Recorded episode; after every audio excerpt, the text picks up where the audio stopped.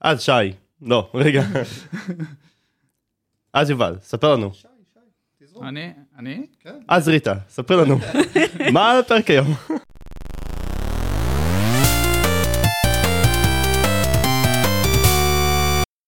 שלום, וברוכים הבאים ל-Hard Reset, הפודקאסט הרשמי של קהילת Hardware Engineering Israel, שבו אנחנו מדברים על עולם החומרה בכלל ועל צ'יפים בפרט. אני יובל קוגן, מהנדס וריפיקציה, בוגר חשמל פיזיקה, סקרן בלתי נלאה ומאזין מושבע של פודקאסטים. אני ליאור שרמן, בוגר ממר"ם ובוגר מצוב, מהנדס וריפיקציה, וכיום סטודנט להנדסת חשמל ופיזיקה. אני שי אוליבר, מהנדס DFT, ואני מת על המאזין שלנו מאוסטרליה, אבל גם כל השאר. אז שי, ספר לנו, מה על הפרק היום? אז היום נדבר על כלים לפיתוח חומרה. DevOps? לא, לא אלו, תומכים לצוות פיתוח, אה, אה, IT. אז גם לא אלו. הפעם התכוונתי דווקא לקאד, והאורחת שלנו היום באה לעשות לנו קצת סדר בנושא. שלום ריטה. שלום לכולם, יובל, שי וליאור. היי, היי. אני בטוח שאתה תיקח את זה מכאן. ברוכה הבאה. אה, כן, אז קדימה. אז כמו ששי אמר, הרוחת שלנו היום היא ריטה קוגן. שוב שלום וברוכה הבאה. תוכלי בבקשה להציג את עצמך למאזינים שלנו? אני בת אה, 46, אני סיימתי מדעי המחשב בטכניון לפני אה, הרבה מאוד שנים. יש לי בן זוג, שלושה חתולים, אנחנו גרים אה, בתל אביב, ואני מהנדסת קאד. אז ספרי לנו בקצרה על הקריירה המקצועית שלך, כי לא התחלת בקאד, ואיך התגלגלת לתחום הקאד. בתור סטודנטית צעירה, חיפשתי עבודה, אני חושבת שזה היה מתישהו, כנראה בשנה שלישית. אה, התחלתי לחפש עבודה, התראיינתי במלא חברות, הלכתי לשווקי העבדים, והחברה, החברה, אה, אחת החברות שהתראיינתי בה הייתה חברת סטארט-אפ קטנה בתחום השבבים, שמה היה אורן סמי קונדקטור, הם ישבו ביוקנעם, ופשוט חזרו אליי, עברתי שם שני ראיונות, חזרו אליי תוך פחות משבוע ואמרו בואי תתחילי. אה, כשחזרו אליי מאינטל, ממייקרוסופט, כבר עבדתי. אז uh, המהירות, uh, מהירות התגובה קצת קבעה פה את, את, את גורלי, בוא נקרא ככה. הייתי סטודנטית בצוות הקאד. זאת חברה, אגב, שהיא פיתחה שבבים לתחום דיגיטל טיווי, והם עשו הכל, הם עשו front-end, back-end ו analog, ולמדתי, הייתי שם באמת קצת פחות משנה, מכל מיני נסיבות אה, שקשורות לחברה עצמה, הם איבדו משקיעים, ואז הם אה, היו צריכים אה, להיפטר מאנשים. תזכרו תמיד שהסטודנטים הם הרבה פעמים הראשונים להיות מפוטרים, לצערי הרב. אבל למדתי שם המון. למדתי שם, קודם כל הבנתי מה זה העולם הזה. כי את זה לא מלמדים בשום מקום. לא מלמדים מה זה תעשייה, לא מלמדים מה קורה כשאתה מגיע לחברה שמפתחת שבבים. עכשיו, הרבה פעמים התהליכים הם מאוד מאוד דומים, לא משנה איזה שבב החברה מפתחת, זה יכול להיות uh, עבור דיגיטל uh, TV, זה יכול להיות עבור uh, טלפוניה, uh, מצלמות. Uh, התהליכי פיתוח עצמם הם מאוד מאוד דומים. ולכן uh, תחום הקאד הוא תחום רוחבי. כמובן שיש ניואנסים, אבל הניואנסים האלה הם נלמדים. אז אחרי השנה הזאת, שבאמת בעיקר למדתי אבל, ונחשפתי להמון, כי בחברות סטארט-אפ יש מעט אנשים, הסביבות מאוד דינמיות, עובדים מאוד מהר, אין זמן לחכות, אין כמעט כלום, רוצים את הסקריפט הזה אתמול, רוצים שזה ירוץ אוטומטית בעוד חצי שעה. אז אחרי שנה כזאת מאוד אינטנסיבית, שגם, שגם במהלכה אה, למדתי, למדתי את השפות אה, הרלוונטיות, למדתי את הסביבות Unix, אה, למדתי Tcl, SKILL, שזה שפה של vendor שנדבר עליו בהמשך, של Cadence, למדתי Perl, ואחרי שנה כזאת, כאשר כאמור הייתי צריכה לעזוב את אורן, למרות שמאוד אהבתי שם, מאוד אהבתי את האנשים גם, קיבלתי תוך שבועיים שלוש הצעות עבודה. אז טעיתי כשאמרתי שלא התחלת בקאד. אני לא התחלתי, תראה, העניין הוא כזה, כלומר, כש, כשעליתי לארץ בגיל 14, אז התחלתי לעבוד בכל מיני אה, עבודות אלה ואחרות, אורבן שיט, אה, כבר אחרי כמעט שנה. אבל אה, בתחום שלנו, כן. צדקתי חלקית. צדקת חלקית, כלומר, אה, אתה יודע, המהגרים האלה, הם מתחילים לעבוד נורא מהר. רוצה לספר לנו על מה עשית אחרי אורן? אה, אחרי אורן, אה, עבדתי כארבע שנים, נדמה לי, בחברה שנקראת DSP Group. אה, זו חברה ישראלית מאוד מצליחה, אה, שהיום היא, שוב, היא לא קיימת לצערי, אבל לאורך הרבה שנים הייתה חברה מאוד מאוד מצליחה. אה, אני הגעתי לשם ממש כש... ממש לפני הפיצול של DSP-G ו-DSP-C, שהיא חברת CEVA שקיימת היום. כלומר, הפיצול היה ש... שתהיה חברה שתעשה צ'יפים וחברה שתעשה IPs. וזה היה הפיצול. אז אני נשארתי ב-DSP Group. DSP Group, גם שם היה, היה גם הכל, היה front-end כמובן, backend ו analog. שם התמקצאתי מאוד בכל מה שקשור ל analog design ול backend. וב analog גם הייתה שיטת התמקצעות נוספת של RF דיזיין, שהפרוסס של RF הוא שונה, הוא מכיל, הוא מכיל גם רכיבים קצת שונים. עובדים בדרך כלל, הפאונדרי שבדרך כלל עבדו איתו אז, זה הפאונדרי של IBM, שזה נושא בפני עצמו, ושם הייתי כארבע שנים, ואז עברתי לסטארט-אפ אחר. נתחיל בשאלה פשוטה, שכנראה לא כזאת פשוטה. מה זה CAD מ-30 אלף רגל? אז קודם כל נתחיל עם ראשי תיבות. Computer Aided Design, בחלק מהחברות, במיוחד בחברות בחו"ל, קוראים לזה CAE, שזה Computer Aided Engineering, וכפי שהיום, כשאנחנו רוצים לכתוב מסמך, אנחנו לא נשתמש במכונת כתיבה, לעתים רחוקות נשתמש בעט, עיפרון ודף, אנחנו ניגש לאיזשהו מעבד תמלילים, וככל שהזמן עובר, אנחנו גם נרצה שהמעבד תמלילים הזה יהיה חכם. שהוא יתקן לנו שגיאות, יציעו לנו נוסח יותר טוב, יחלק לנו את זה לפסקאות, ואם אפשר, גם יכתוב את זה אולי במקומנו, כאשר נגיד לו, תכתוב לי בבקשה פסקה על כך וכך. זאת אוטומציה. זאת אוטומציה שהיא גם היום כבר מבוססת AI, אז מה שקאד עושים, הם מספקים אוטומציה לתהליכי פיתוח של שבב, על כל האופנים שלו. כלומר, זה מארכיטקטורה, אגב, תלוי, יש חברות שמספקות כלי קאד גם לארכיטקטורה, מארכיטקטורה לדיזיין ולוריפיקציה ולבקאנד ולאנלוג, האוטומציה של תהליכי פיתוח, לצמצם את העבודה הידנית שקורית שוב ושוב ושוב, על ידי פלואים אוטומטיים, אם זה פלואים שמתבססים על כלים שנקנים מבחוץ, ואם זה פלואים שמפותחים ממש in-house, בכל מיני שפות. הסיבה שאנחנו רוצים לעשות אוטומציה היא מאוד מאוד ברורה. אנחנו רוצים להרוויח זמן. בתעשייה שלנו, ה-time to market הוא אחד הדברים הכי חשובים, אנחנו לא רוצים לאחר את השוק, אנחנו רוצים לעשות את הדברים מהר, אנחנו רוצים לעשות את הדברים יעיל, ואנחנו רוצים לצמצם את האפשרות לטעויות אנוש שהן קורות. אין מה לעשות, כשאנחנו כותבים בעצמנו, אנחנו לפעמים פשוט טועים.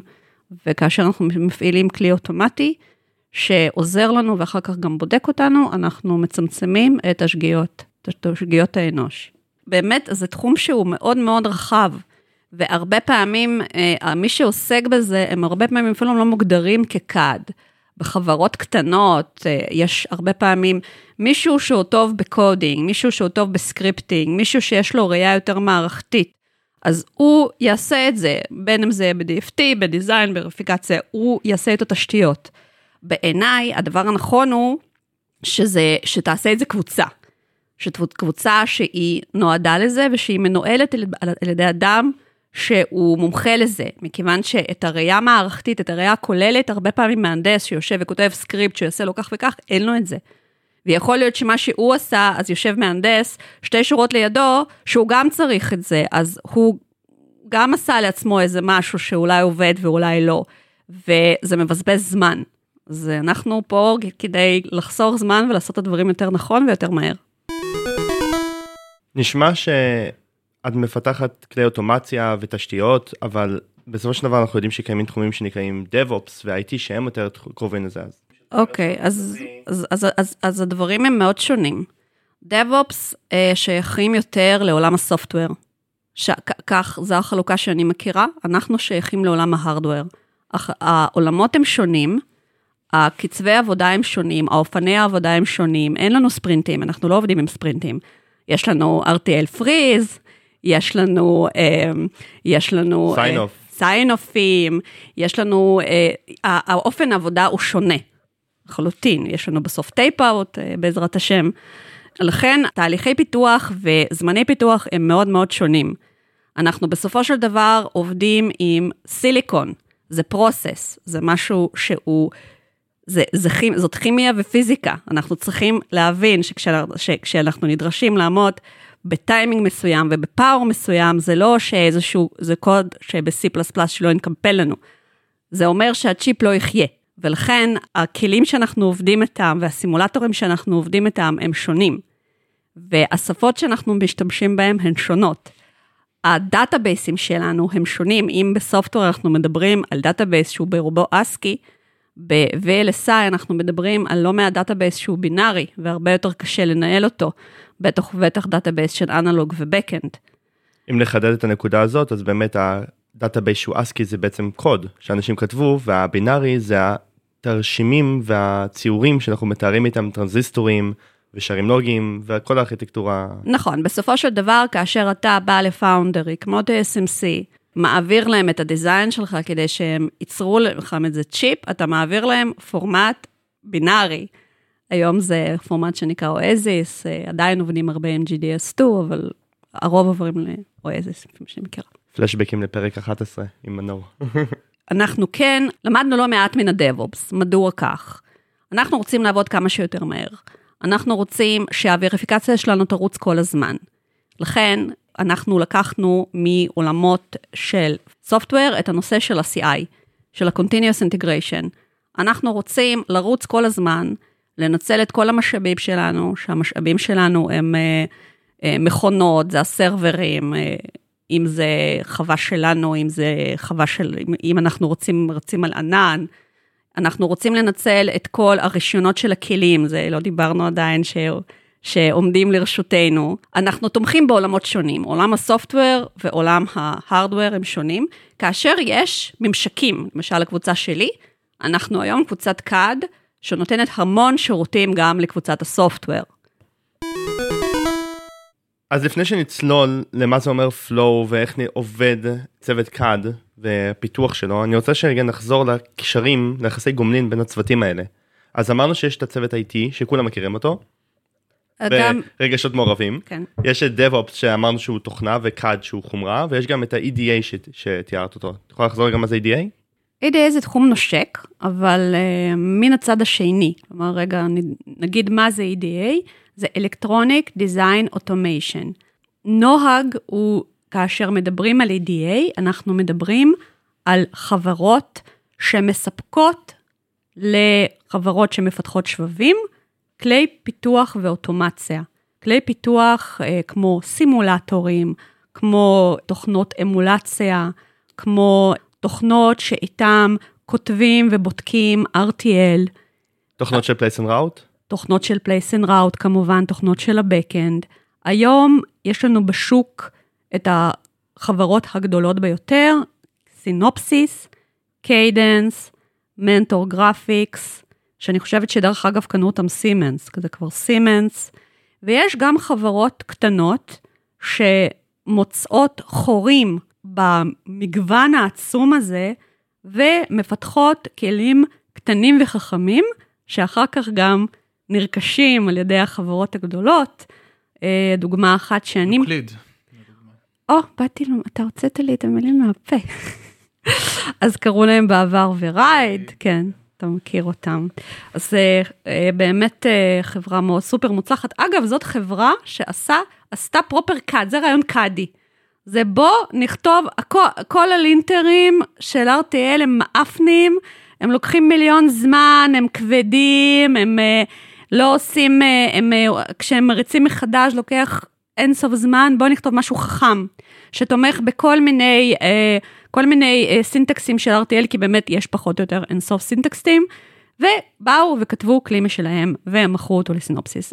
אז EDA זה איזשהו כלי שעושה מטרה מאוד מוגדרת וספציפית. ו-CAD זה בעצם לקחת כל מיני כלים ולשלב אותם לתוך איזשהו תהליך עם ניהול משאבים וניהול uh, של משתמשים כדי לעשות את זה, לעשות אופטימיזציה בעצם על המשאבים שיש לחברה ולהריץ את החברה קדימה במהירות האפשרית. נכון, נכון. אני רוצה נכון. רגע להרחיב את הנקודה הזאת ולקשר את זה גם ל-DevOps ול-IT ולהגיד אוקיי אז IT מקימים את התשתיות של השרתים של החיבורים של הניהול רישיונות.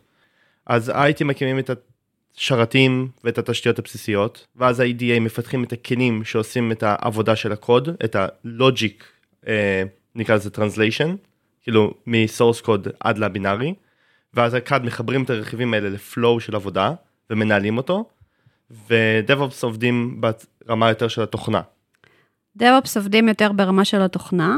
עכשיו, כל המושגים האלה הם גם משתנים מחברה לחברה, צריך להבין את זה.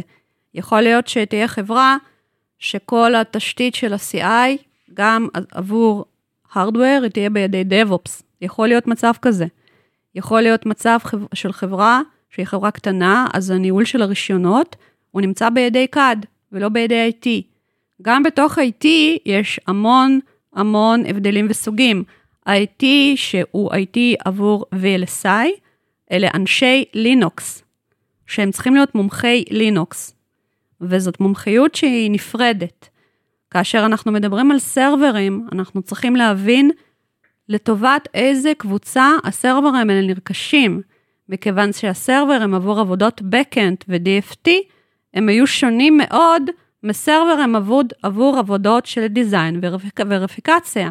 אם במקום מסוים חשוב לי שיהיה לי רם עצום, ומספר הקורים פחות חשוב לי, כאשר אני באה ומריצה אה, רגר, רגרסיות כבדות, כמות הרם פחות מעניין אותי, אבל אני חייבת שיהיו לי הרבה קורים על המכונה. כאן CAD יושב עם IT, והרבה פעמים לא מספיק רק CAD, אנחנו צריכים גם לשבת עם ראשי הקבוצות הרלוונטיות ולהבין מה הצרכים שלהם. הלקוחות. הלקוחות שלנו, לקוחות של CAD ו-IT הם כמובן תמיד לקוחות פנימיים. Okay. ו- ואגב, זה כיף, כשהלקוח שלך פנימי, הפידבק שאתה מקבל הוא מיידי. הרבה פעמים שאני מדברת עם, ה- עם, ה- עם הצוות שלי וגם בעבר, אחת ההנאות הגדולות מעבודות ה-CAD, שהפידבק שאתה מקבל וההשפעה וה- שלך היא נראית לעין באופן כמעט מיידי. כלומר, אתה עשית איזשהו flow טוב, פתאום 500 מהנדסים נהנים מזה אחר שבוע, ואתה מקבל בזה פידבק עצום. וזה מאוד, אה, זה, אנשים מאוד אוהבים את זה, מי שעובד בזה מאוד, מאוד אוהב את זה. חשוב לציין שכל השמות שאנחנו זורקים פה באוויר, אלה שמות שיכולים להשתנות מחברה לחברה. פעם התחום של אה, כל הניהול של רישיונות וסרברים יכול לשבת בידי CAD, פעם זה יכול לשבת בידי IT. השמות האלה הם משתנים, אבל מהות העבודה, מהות, ה... מהות המשימות נשארת אותו הדבר. אה, אני יכולה רק להעיד שהקשר בין CAD ל-IT, לינוקס, IT ו-LSI, הקשר הזה מאוד מאוד חשוב. הוא צריך להיות, אם זה לא אותו צוות, אז זה צריך להיות קשר יומיומי והדוק. זאת עבודה שהיא לחלוטין צוותית ומשותפת, וכאשר זה קורה, קורה נס. הדברים קורים מאוד מאוד מאוד מהר. ככל שהניתוק בין IT ל-CAD הוא גדול יותר, התהליכים קורים לאט יותר ובאופן פחות מדויק. כל המנהלים להקשיב לי. זה מחדד כמה דברים. לא, אני, אני יכול להעיד רק על כאילו מילה קטנה לפני שמחזיר את השרביט, שלי בחברה אין CAD, כאילו זה יש קבוצת IT, סופטוור מתעסקים עם הדב-אופס שלהם וזהו, וקאד אני עושה לעצמי. אז אה, זה לא, לא קל. לא קאד. לא קל, לא קאד. אה, הרבה פעמים, אגב, אה, במקרה כזה, במקרה כזה, אתה עושה את הקאד, אתה עושה את הקאד בזמן הפנוי שלך, מה שנקרא. חד, חד משמעי. אתה עושה את הקאד בזמן הפנוי שלך. אתה עושה את זה כי... עכשיו, פה יש בעיה, כי יש תפקידים בתעשייה שלנו שהם מעין תפקידים שקופים. כי בא מהנדס, הכל עובד לו, יש לו סביבה, יש לו רישיונות, יש לו כלים, יש לו סקריפטים, יש לו SharePoint, קונפלואנס, ג'ירה, הוא, הוא, הוא מסתכל, הוא כותב מה שכתוב, הוא, הוא מקליט את מה שכתוב שם והכל עובד לו, זה נס. עכשיו, מהנדס לא חושב שמישהו עבד בשביל זה. מתי, מתי מתחילים להבין שמישהו עובד בשביל זה? כשהדברים לא עובדים. אז לכן, עצה שלי לכל מי שעוסק בתחומים של CAD, IT, DevOps, לא, לעשות הכל כדי שהמשימות האלה, התפקידים האלה לא יהיו שקופים. והדרך היחידה שאני מכירה, זה לעבוד עם אה, מערכת ticketing, בין אם זה Jira, בין אם זה Excel, לא משנה, תבחרו את מה שבא לכם. לא מייל, מייל זה לא מערכת ticketing. מערכת ticketing צריכה להיות מערכת שיודעת לשקף עומסים. יודעת לשקף שביום X נפתחו לי 100 קריאות, שמתוכם תוך 20 דקות סגרתי 15. בתחום X ששיפרתי אותו מאוד לאורך השנה, כמות הקריאות הלכה ופחתה אה, אה, אה, באופן אה, אסימפטוטי. אוקיי? זה כלים, זה מה שמנהלים אוהבים לראות. מנהלים אוהבים לראות גרפים. אם אפשר צבעוניים, ואם אתם לא דואגים למסגר את המשימות שלכם ואת המשימות של העובדים שלכם בתוך מערכת כזאת, אתם לא מנהלים טובים. מנהלים כל כך אוהבים גרף שקראו לחברה Mentor Graphics. אז תודה שסיכמת לנו את ההקשרים בין CAD, EDA, IT ו-DevOps. אנחנו מבינים שבתוך CAD בעצם יש תתי קטגוריות שנגזרות מעולם החומרה, כמו שציינת קודם, מ design, וריפיקציה, DFT ו-Backend. אז אנחנו נשמח אם תפרטי על אותם תתי קטגוריות. כמו, ש, כמו שאמרנו, כמו שכבר בטח הובן, CAD זה תומך לחימה, תומך לחימה גדול וחשוב. אז התחומים הם נושקים אבל שונים, אוקיי? וכל מי שעבר אי פעם מווריפיקציה לדיזיין יודע את זה. כל מי שהיה בבקאנד ועבר לדיזיין יודע את זה. הכלים הם שונים, הסביבות עבודה הן שונות, ולכן, כתוצאה מכך, גם עבודת הקאד היא שונה. עבודת הקאד טובה דורשת התמקצעות. מהנדס קאד טוב יודע מה המפתחים שלו עושים, איך הם עובדים, איפה נקודות החולשה בפלואים שלהם, איפה אפשר לשפר. זה חד משמעית ככה. אני התחלתי בכלל אה, בעבר הרחוק בתחום האנלוג. כתבתי בעצמי PDKים, שזה Process Design Kits, שזה משהו שמקבלים בכלל מהפאונדר היום. ראיתי בדיוק מה כואב למהנדסים שאני עובדת מולם, ואיפה אפשר לשפר, ואיפה אפשר, אה, אפשר לעכל ולזרז את התהליכים.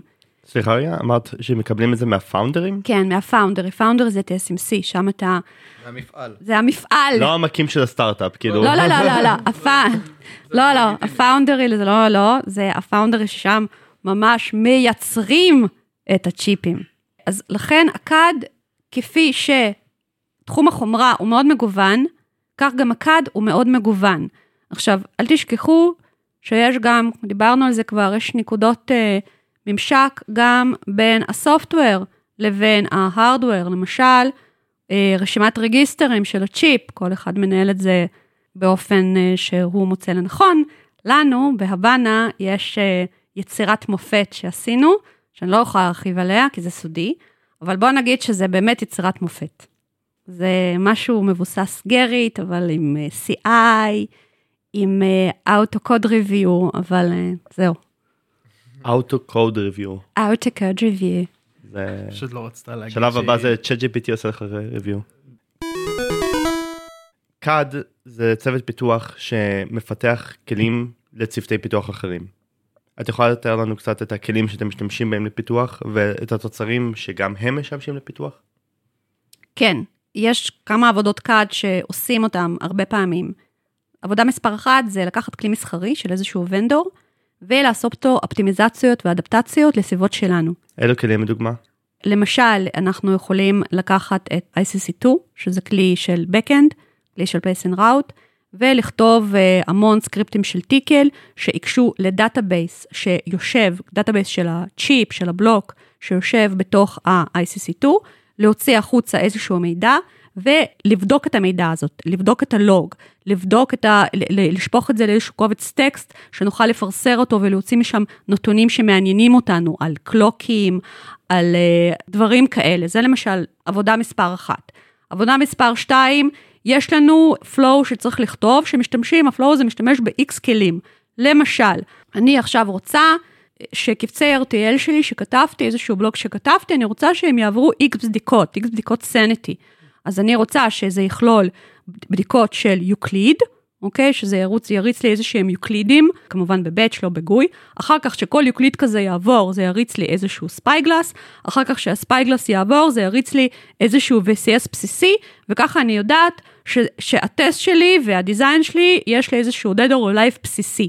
זה עבודת CAD, לכתוב כזה flow, לעבור שלב אחרי שלב אחרי שלב אחרי שלב, לנתח את הלוג. אחרי כל שלב כזה, אחרי כל כלי מייצר לי לוג. אני רוצה לנתח אותו, אני רוצה להבין אה, ולסכם לאותו מהנדס, לאותו וריפיקטור, לאותו דיזיינר, מה בעצם קרה, איפה הוא נפל, כמה זמן לקח להריץ את זה, האם, זה, האם הריצה שלו השתמשה במשאבים בצורה אופטימלית. ואת זה אני צריכה לעשות גם לאורך זמן וגם עבור הרבה מאוד משתמשים שעושים זאת בו זמנית. זאת עבודת CAD. עבודת CAD נוספת, אני רוצה לעשות delivery בין קבוצות. אני רוצה שה delivery הזה, הזה יהיה נכון ושזה ינוהל בצורה נכונה. איך אני בונה את זה? האם אני משתמשת באיזשהו כלי שמנהל לגרסאות?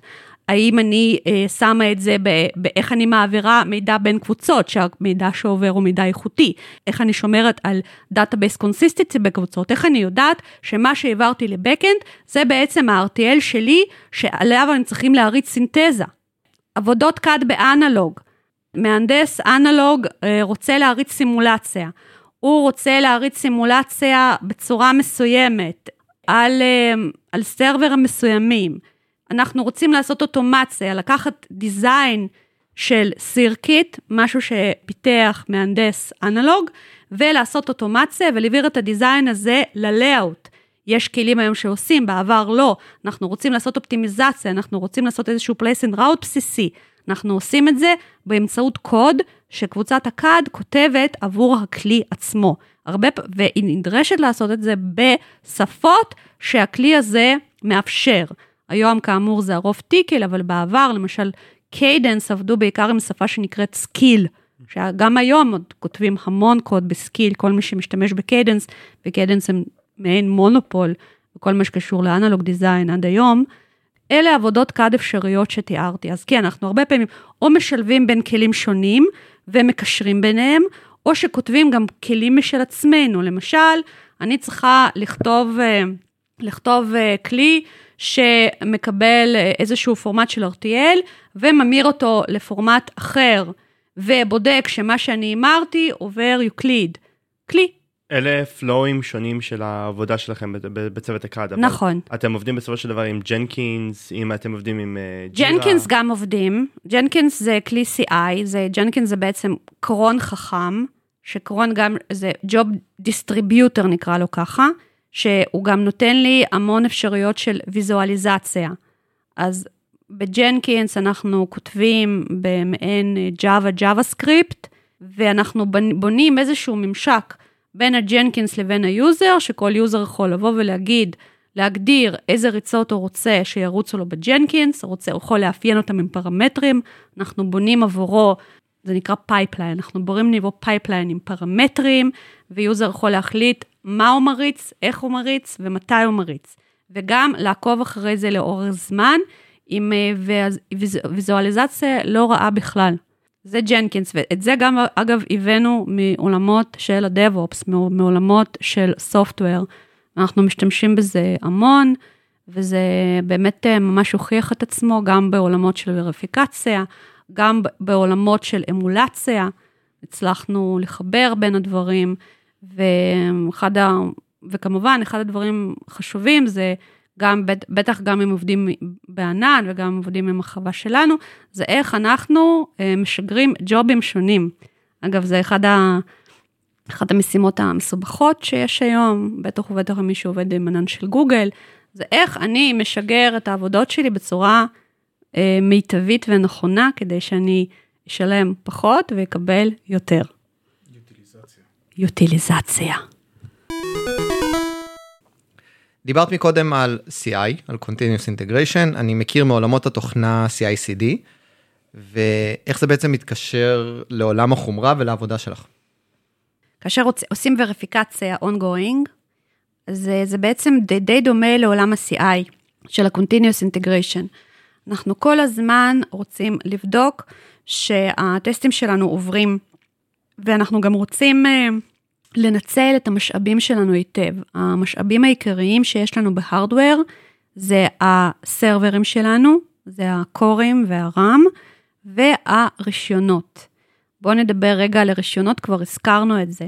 חשוב מאוד להבין שהכלים של VLSI הם כלים מאוד יקרים. אחת ההשקעות הקריטיות בעולמות האלה זה רכישת רישיונות של ונדורים, רישיונות ה-EDA. אלה, אלה רישיונות שאין מחירים כאלה בעולמות של סופטוור. זה כש, כשמישהו בא וחושב להקים סטארט-אפ בתחום ההארדוור, זה אחד הנקודות שהוא חייב להתעכב עליהן, הוא חייב להבין את זה. לכן היוטיליזציה של הרישיונות האלה זה משהו שהוא משימה קריטית עבור CAD ו-IT. בחברות גדולות יש באמת איזושהי מלחמה מתמדת, בעיקר בחברות באמת שיש להם המון קבוצות שעובדות במקביל, ויש להם הסכמי enterprise מטורפים עם Synopsys, עם Cadence, עם, עם, עם Siemens. הם רוצים שהרישיונות האלה לא יהיו idle ולא, ולא רגע אחד, כי מדובר במיליוני דולרים. אתה רוצה לנצל את זה כל רגע פנוי. לכן ה-CI פה הוא הכרחי כדי שתתקדם מהר, קודם כל, מבחינת ה design שלך. ש, ושהמערכות האלה יעבדו נונסטופ. אם יש לך מערכת שיכולה להריץ רגרסיות 24/7, שהיא תריץ את הרגרסיות 24/7. ואם זה אומר שיש תור, אז מבחינתך זה מבורך. זה אומר שכל הזמן הדברים רצים, נבדקים, המהנדסים שהריצו את זה, הם מקבלים פידבקים, יכולים לתקן ולשלוח מחדש. הם, זה, זה התהליך של CI בוריפיקציה. אותו דבר, אגב, באמולציה, כשאנחנו מדברים בעולמות של אמולציה, הסרברים שם, זה, זה כל server, זה, זה שכונה בתל אביב, סתם, זה באמת, זה... אלה סכומים שקשה לדמיין אותם. אתה לא רוצה שהסרברים האלה רגע אחד יעמדו idle. וכאן אתה משתמש ב Jenkins, ובנוסף לזה אתה משתמש גם באיזשהו job submitter, אוקיי? אז יש המון חברות ש, ש, ש, שעוסקות בזה. Continuous integration, שהאינטגרציה קורית כל הזמן, אנחנו לרגע לא עוצרים, אנחנו כל הזמן בודקים.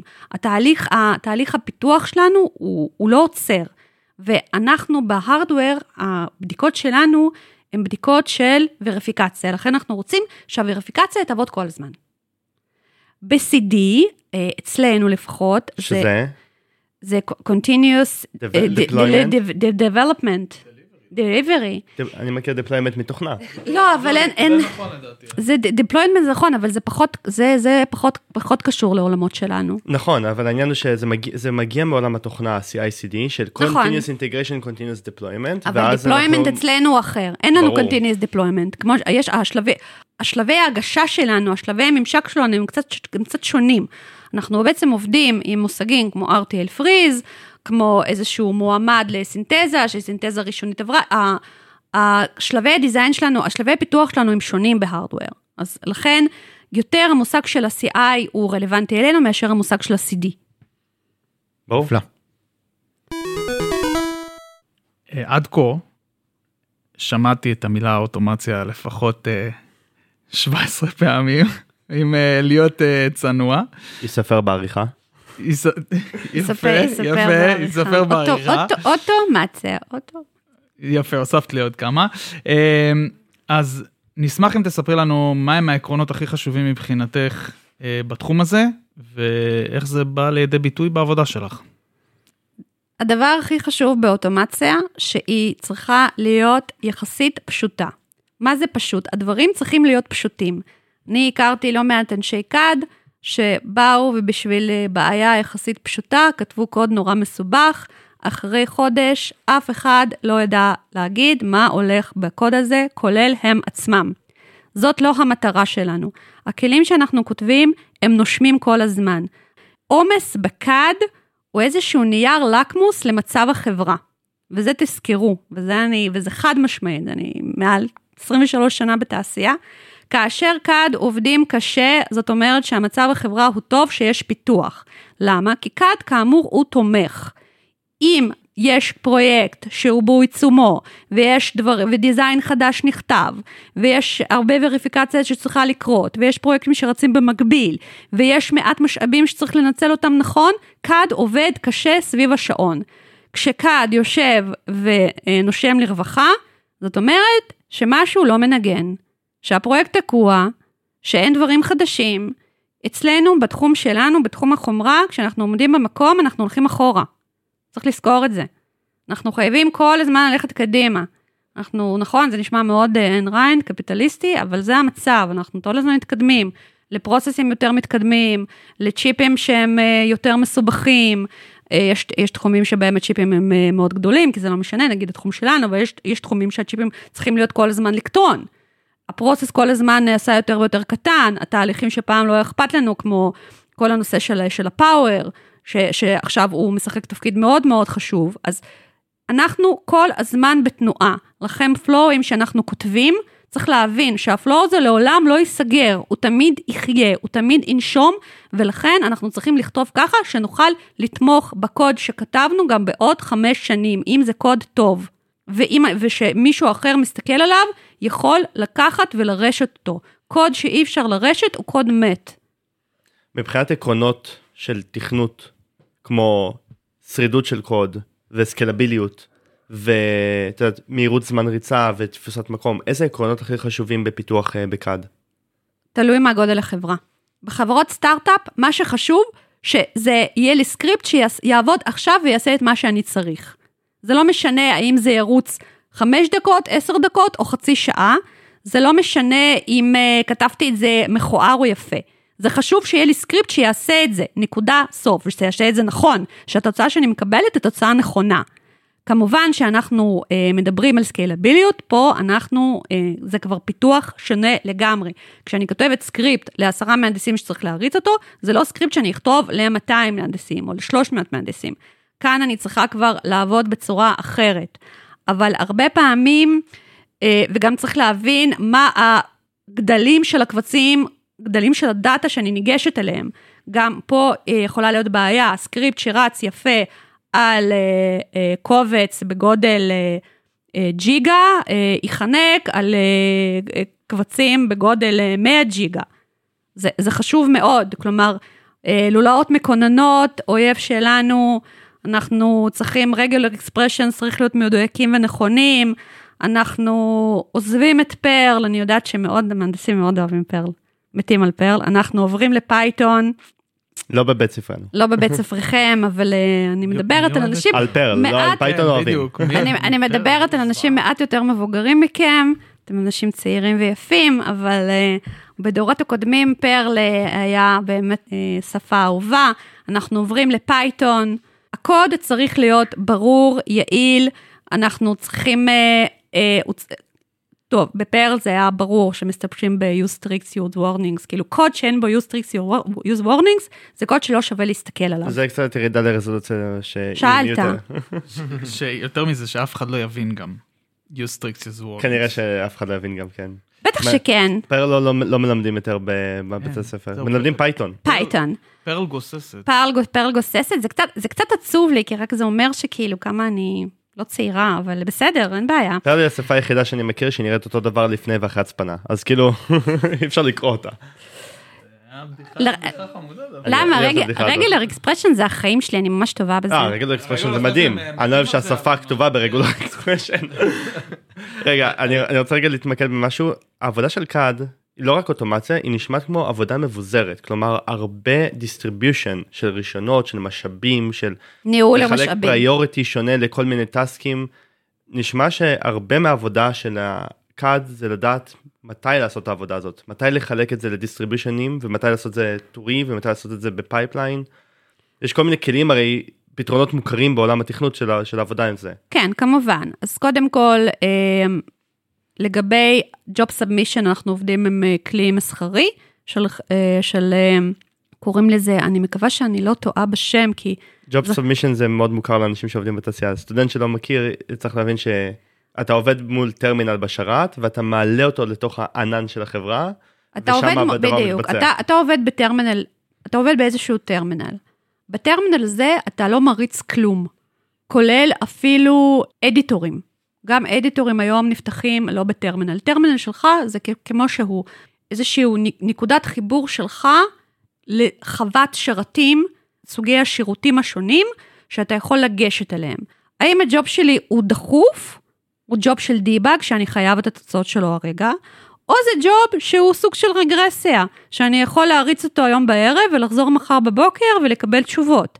כל זה נכנס בהחלטה מה יקרה עם אותו הג'וב. עכשיו, ברור שמי שמנהל את זה בסופו של דבר זה כלי ונדור, שקנינו אותו ושילמנו רישיונות בשביל להשתמש בזה. ההגדרות האלה זה CAD, IT ומנהלי קבוצות מגדירים, כי מנהל קבוצה יכול לבוא ולהגיד לי, ריטה, הפרויקט X הוא כרגע בפרסט פריוריטי. אני רוצה שכל הג'ובים שקשורים לפרויקט X ייכנסו לריצה לפני ג'ובים של פרויקט Y, ואני יכולה לעשות את זה. למה? כי אני יודעת לכתוב טיקל שיגיד לאותו כלי vendor, אתה רואה את הפרויקט הזה כאן, את השם הפרויקט הזה כאן, תיתן לזה priority יותר גבוה, תשחק פה עם share, ת, תיתן לו עדיפות על פני ג'ובים אחרים. אפילו תעשה אולי preemption לג'ובים שכבר רצים, לטובת הג'וב המאוד דחוף שלי. ברור שהכלים של EDA יודעים לעשות את זה, אבל הם, הם לא AI. Mm-hmm. אני צריכה עדיין לקנפג אותם כדי שהם יעשו את מה שאני מצפה שהם יעשו. אגב, לעתים קורה שהם לא עושים את מה שאתה מצפה, וזה מאוד קשה לדבג. אחד הדברים שהם יותר קשים לדיבאג זה לדבג פריאמפשן ו-fair. זה באמת, זה, אם יש לך 500 יוזרים ואתה רוצה לדבק fair share, לראות שהדברים נכנסים נכון, ויש לך לא בוטלנק אה, אחד, אלא כמה, מאוד מאוד קשה להבין בזמן אמת מה גורם לג'וב מסוים לחכות בתור על פני ג'וב אחר. הרבה מהפתרונות שאתם עושים בקאד הם פתרונות מוכרים וידועים בתעשייה. הם כלומר יש דרך נכונה לעשות אותם ויש דרך לא נכונה לעשות אותם. בדרך כלל מי שלא מבין עושה את הדרך הלא נכונה אבל הדרך הנכונה היא להשתמש בפייפליינים, ביזור, הפרדת ממשקים, כל מיני דברים שהם ארכיטקטורה טובה. איך אחרי כל כך הרבה שנים של אה, עשייה בתחום הזה בכל כך הרבה חברות הפתרונות האלה לא פשוט נמצאים בכל מקום. איך זה שאני נכנס לחברה ואוקליד עובד לאט איך זה קורה.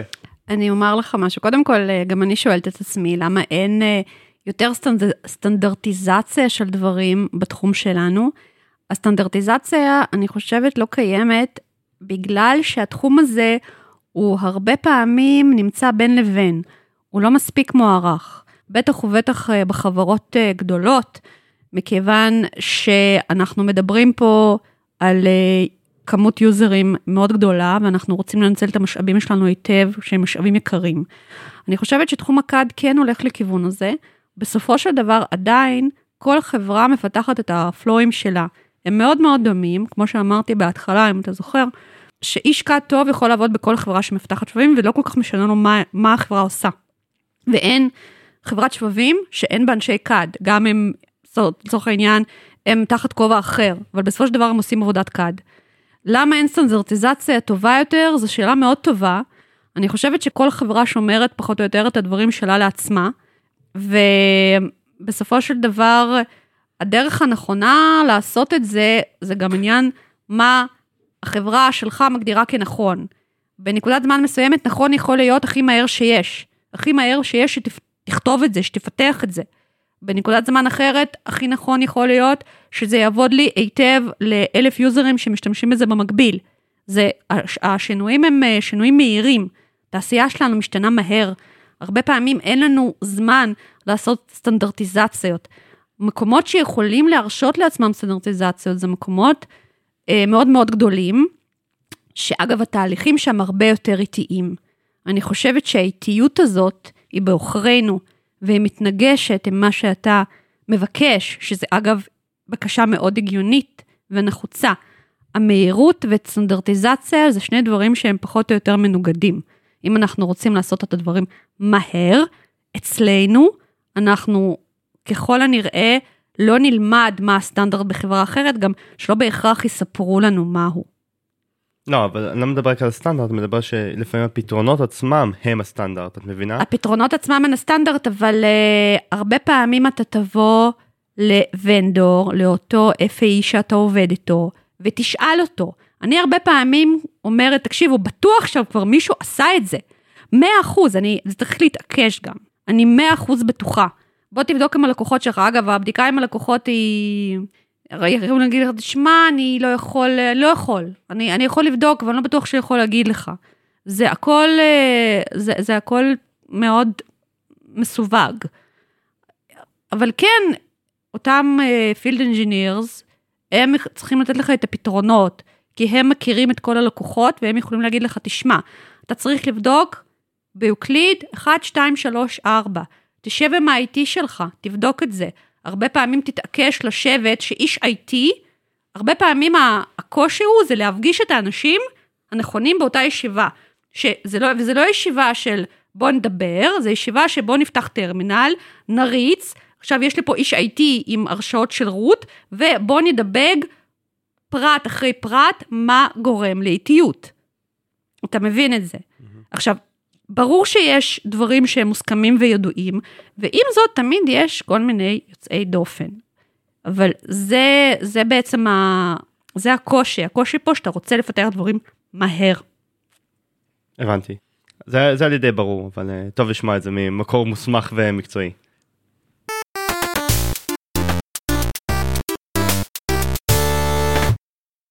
הפרק הזה ארוך ממה שחשבנו, והוא מאוד מאוד מעניין, ואנחנו נמשיך את זה לפרק נוסף, נחלק את זה, ונמשיך פה להקליט עם ריטה, ונשתמע בעוד שבועיים. אז ריטה, תודה רבה לך. תודה רבה, וסליחה שזה התארך ככה. אין סליחה, אין לך על מה זה פרק כל להצטער. כך מעניין, והרבדים שאנחנו יכולים להגיע כשמדברים על קאד, להסביר את זה ברמה הכי גבוהה, להיכנס לצלול לפרטים הכי נמוכים, דורשים כזה ספקטרום של ידע, ששום התמרת פוריירה לא, סופית לא תעבוד כאן. אז תודה ליאור. ריטה, תודה רבה, נשתמע בפרק הבא. תודה רבה. עד כאן hard reset. תודה על ההאזנה וההקשבה. את הפרק היום הקלטנו במשרדים של חברת Next Silicon. תודה רבה על האירוח. אנחנו מזמינים אתכם להצטרף לקהילת Hardware Engineering Israel ולשתף אותנו במחשבות ותובנות מהפרק. עקבו אחרינו בעמודים שלנו, בלינקדין ובפייסבוק. פשוט חפשו hard reset, קשה לפספס. אל תשכחו להצטרף לקבוצת המאזינים בוואטסאפ, הקישור בתיאור הפרק. יש לכם נושא שתרצו שנדבר עליו? הצעה לשיתוף פעולה? נשמח שתיצרו איתנו קשר, במייל שמופיע בתיאור הפרק, או בכל דרך שאתם מוצאים לנכון. אתם יכולים גם לדרג אותנו ולשתף עם חברים ומכרים. נשתמע בפרק הבא. ביי.